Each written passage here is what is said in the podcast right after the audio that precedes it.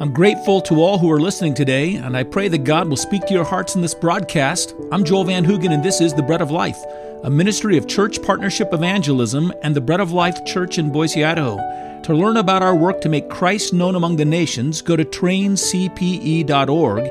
And to discover more about this radio ministry and our fellowship in Boise, go to breadoflifeboise.org. We're introducing a series offered years ago on the lives of the 12 apostles. I pray what comes to you next will be attended by the voice of God's Spirit. A quick review of the life of Judas Iscariot is now in order. Listen to these main points. Judas started well. He, like the other 12, left all to follow Jesus. But then you'll find in John chapter 10 that Judas began to turn away in his heart from Jesus the day the crowds began to reject Jesus because they were not willing to receive him as their all, as their bread of life. Eventually, Judas, the treasurer for Jesus and the twelve, began to steal from the purse, and that is what he was doing at the time he protested the expensive perfume that Mary, Lazarus' sister, poured out over Jesus. Remember, at that time he said, Lord, this is a waste. This perfume could have been sold and given to the poor. The other disciples agreed with Judas at that time. Next, when Judas betrayed Jesus in the garden, we are told that he kissed Jesus fervidly. That is, he kissed Jesus with tender affection, and he said to Jesus repeatedly, Master, O Master. The last point I want you to note is this. Eventually, Judas betrayed Christ and hung himself in shame for his sin. Now let's ask this question Am I at all like Judas? And if I am, how? And in my identification with Judas, how far should I go? We learn from Judas that our eyes must be on Christ and not on the crowds. It seems clear in the life of Judas, according to John chapter 6, verse 64, that the day of turning, the beginning of the rising of unbelief that began to grow in Judas and ultimately led to his betrayal, was the day when all the crowds began to leave Jesus. When the people began to wander away from Christ, Peter's eyes were still fixed on Jesus Christ. He said, Lord, who else can we have but you? Where else can we go but you? But Judas' eyes were giving a backward glance to those who were departing, and he began to wonder if maybe the crowd was right. Folks, listen to me. The crowd is never right. Right and truth in our lives is never discovered by the acquiescence or vote of the crowd. Right and truth is discovered only when the individual meets the Savior. The question, the real question of importance that we must ask is not who do the people say Jesus is? What are the people doing with Jesus Christ? It's who do I say that he is? And what am I doing with his life and his person? Judas made the mistake of somehow investing too much or believing too much in the integrity of the multitudes instead of believing in the integrity of the Messiah. He turned his eyes to the crowd instead of keeping his eyes fixed upon the Christ. Now, the third lesson is a lesson that we learn in the betrayal of Jesus Christ. And the question that we must ask in order to learn this lesson is simply ask this question Why did Judas betray Jesus? I don't think we'll ever totally know this thing. It's a complicated question to ask, and people are complicated people. And obviously, Judas was a very complicated individual. There are basically two suggestions that are given for why Judas betrayed Christ. One of them is this we are told that Judas betrayed Christ because he was disillusioned by Christ's failure to take action to make himself king. That's what we are learning. He was disillusioned that Christ was not doing what he thought Christ ought to do. Some have suggested that Judas decided that it wasn't going to turn out as he hoped, and so he sought to salvage the situation and make the best of his disappointment and therefore betray him. Others have suggested that Judas still believed that Jesus Christ was the Messiah, what he was attempting by this betrayal to force Christ's hand in order that Christ would reveal himself and declare himself to be the king. And so, what Judas was trying to do was put Jesus in a situation, in a circumstance, where he would make it known that he was king and he would have to stand forward and take the right step. And Judas was actually doing God a favor here and working it out. One says he was trying to make the best of a bad situation that he knew was going to get worse. The other said the situation isn't going the way it ought to go. It looks like it's getting worse. I'm going to make it better. He didn't like the way God was working things out, and so he did what he did. That's basically the reason given. And maybe, maybe it's a little bit of both. Maybe what Judas thought was, I'm going to be the wise guy here. I'm going to play the right hand here. Look, this is what's going to happen. I'm at least going to be the guy who puts the chain of events into motion that makes him reveal himself. Neither way, I'll play the wise hand while the rest of the disciples don't know what to do. I'm the one who really is the smart one in the bunch. And so, this is one of the reasons given for why Judas might have betrayed Jesus. But the second reason is this John tells us that Judas loved money that basically he protested the wasted anointing of Jesus by Mary with religious and moral statements, but all these religious and moral statements, oh, this could have been given to the poor, was masking a larcenous, thieving heart. And that's why he betrayed Jesus, basically simply because Judas was just a thief. That's all. That's the simple version. Well, here's the question we have to ask. The question is this Are we like Judas? Are we like Judas? Could we have ever departed from our faith and faithful servant of Christ because we don't think that God is taking us in the right direction? Have we ever become impatient with God and sought to force His hand? Lord, I don't like the place you've put me in. I don't like this relationship. I don't like this position. I don't like this obligation I'm under. I'm going to take measures in my own hand and see what I can make of my situation. I can't wait any longer for you to work things through. I'll take razors in my own hand. I'll, I'll, break off this relationship. I'll make this purchase. I'll take this position. I'll ignore your word or your counsel or your spirit's leading. I'll marry him or her even though she's not a believer. I'll compromise with my convictions about what I had to do in this matter here. I'll take a shortcut to reach this objective. God, you're just not working things out the way you should. Folks, I can't give you any specifics, but I suppose that all of us can fall or have fallen where Judas fell.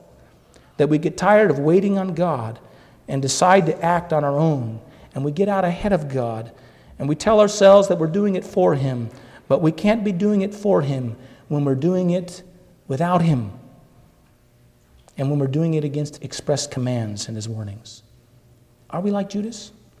He protested with religious sanctimony the service of Mary, the sister of Lazarus, when she anointed Jesus' feet. But John said this he did not because he cared for the poor, but because he was a thief. And at that moment, no one suspected that Judas' motives were impure. In fact, the rest of the disciples, yeah, yeah, that's not right. That was a waste. He looked the part of one who had the true concern. Maybe he even looked the part to himself. He used religion as a cloak to gain something for himself. Are we like Judas? There are conditions in our own hearts that we can hardly identify. Listen to this conditions that color our judgments. We love the praise and honor of men, we love comfort we love ease. We love to be well thought of, even when we know we are sinning and breaking God's will for our lives. We can speak with an almost holy zeal in defense of an attitude or action that we're engaged in. We will champion a cause or an issue with moral bombast, and all the while be hiding behind our bombast a thieving heart. We will loudly point to criticize the failure of someone there or there or there in an attempt to hide and distract people from the attention that is here and here and here in our hands, in our hearts, in our minds because they're not right with God. We have, all of us, a flesh that loves power, that loves influence, that loves praise. A man can pray and act holy and chaste and even humble, but all the while he can do it because he knows that this behavior will gain for him a coveted identity as a righteous person. And then, under this identity, he cloaks and hides ongoing acts of disobedience from others and even from himself. He steals from God his all and pretends to be giving his all to him. But when we act this way, we act no differently than Judas we are almost Judas. No, we say we're not like Judas. We're not cold and calculating like him. Yes, we sin. Yes, we hold back from God at times and we don't let people know it. And we pretend to be holy and good. But we love Jesus and we have an affection for him. And we call him Master, oh Master. And we kiss him tenderly. Do you see? We may betray our Lord, even with tender affection and kisses. Even when we feel we still love Him, because emotions aren't enough. Actions tell the whole of love. Actions do. Listen to Judas. Judas awoke to his sin. He realized what he had done. He confessed his sin. He said, I have sinned against and betrayed innocent blood. He was filled with remorse. He threw back the gains that he had gained because of his rejection and because of his petty thievery. He threw back all the advantages he had once sought in betraying Christ. Let me ask you something. Have you gone as far as Judas? Have you recognized the acts, the petty acts of larceny and betrayal in your own life? You say, wait, come on, Joel. Not me. Hey, look, uh, don't come on, let's not go this far. I'm not like Judas. I'm not a betrayer. And my question is this Are you more circumspect than the other 11 disciples? You remember when Jesus said, One of you among me is the betrayer? They didn't say, Must be Judas. They said, Lord, is it me? They talked among themselves, it said, and discussed it. They said, Well, you know, maybe, uh, uh could I have done this? Could I be the one? You know, I have felt this way and I have thought this way. And the, the 11 thought, could be me. And Judas knew it. At some point, Judas said, It's me. I have betrayed, I have offended innocent blood. I think it's important here, folks. I think it's important that we go this far with Judas. First, we have to be willing to identify ourselves with him. Second, we have to be going as far as Judas went, we have to confess. That we betray Christ, that we pretend to be righteous and holy, and we put on religious airs all the while we know we're stealing from God. We know He's put His finger on an area of our life and we've not given it to Him at times. We know we're seeking to force His hand and go our own way. Judas saw a sin against Christ, but he did not see Christ as his Savior. And so Judas embraced his own judgment against himself and he threw himself into suicide when he could have thrown himself into the arms of the Savior. Judas' final act of betrayal was not against the Lord, it was a betrayal against himself because he confessed, but he would not cast himself on Jesus. He would not believe that the innocent blood of Jesus could make him clean. He remembered all the woes that Christ pronounced against his sin, but he forgot all the comes that Jesus offered to the sinner. Remember, Jesus said, Whoever comes to me, I will in no wise cast out. And Jesus said to Judas this truth, but Judas would not believe it. Jesus said, I am the bread and water of life. Judas, eat of me, drink of me. But Judas would not partake of him for his life. And this is where our comparison with Judas needs to end. Let's go this far with Judas, but then let's stop. Let's have it end here. Let faith take the place now. Let faith take us in another direction. Let faith bring us to the end of the comparison.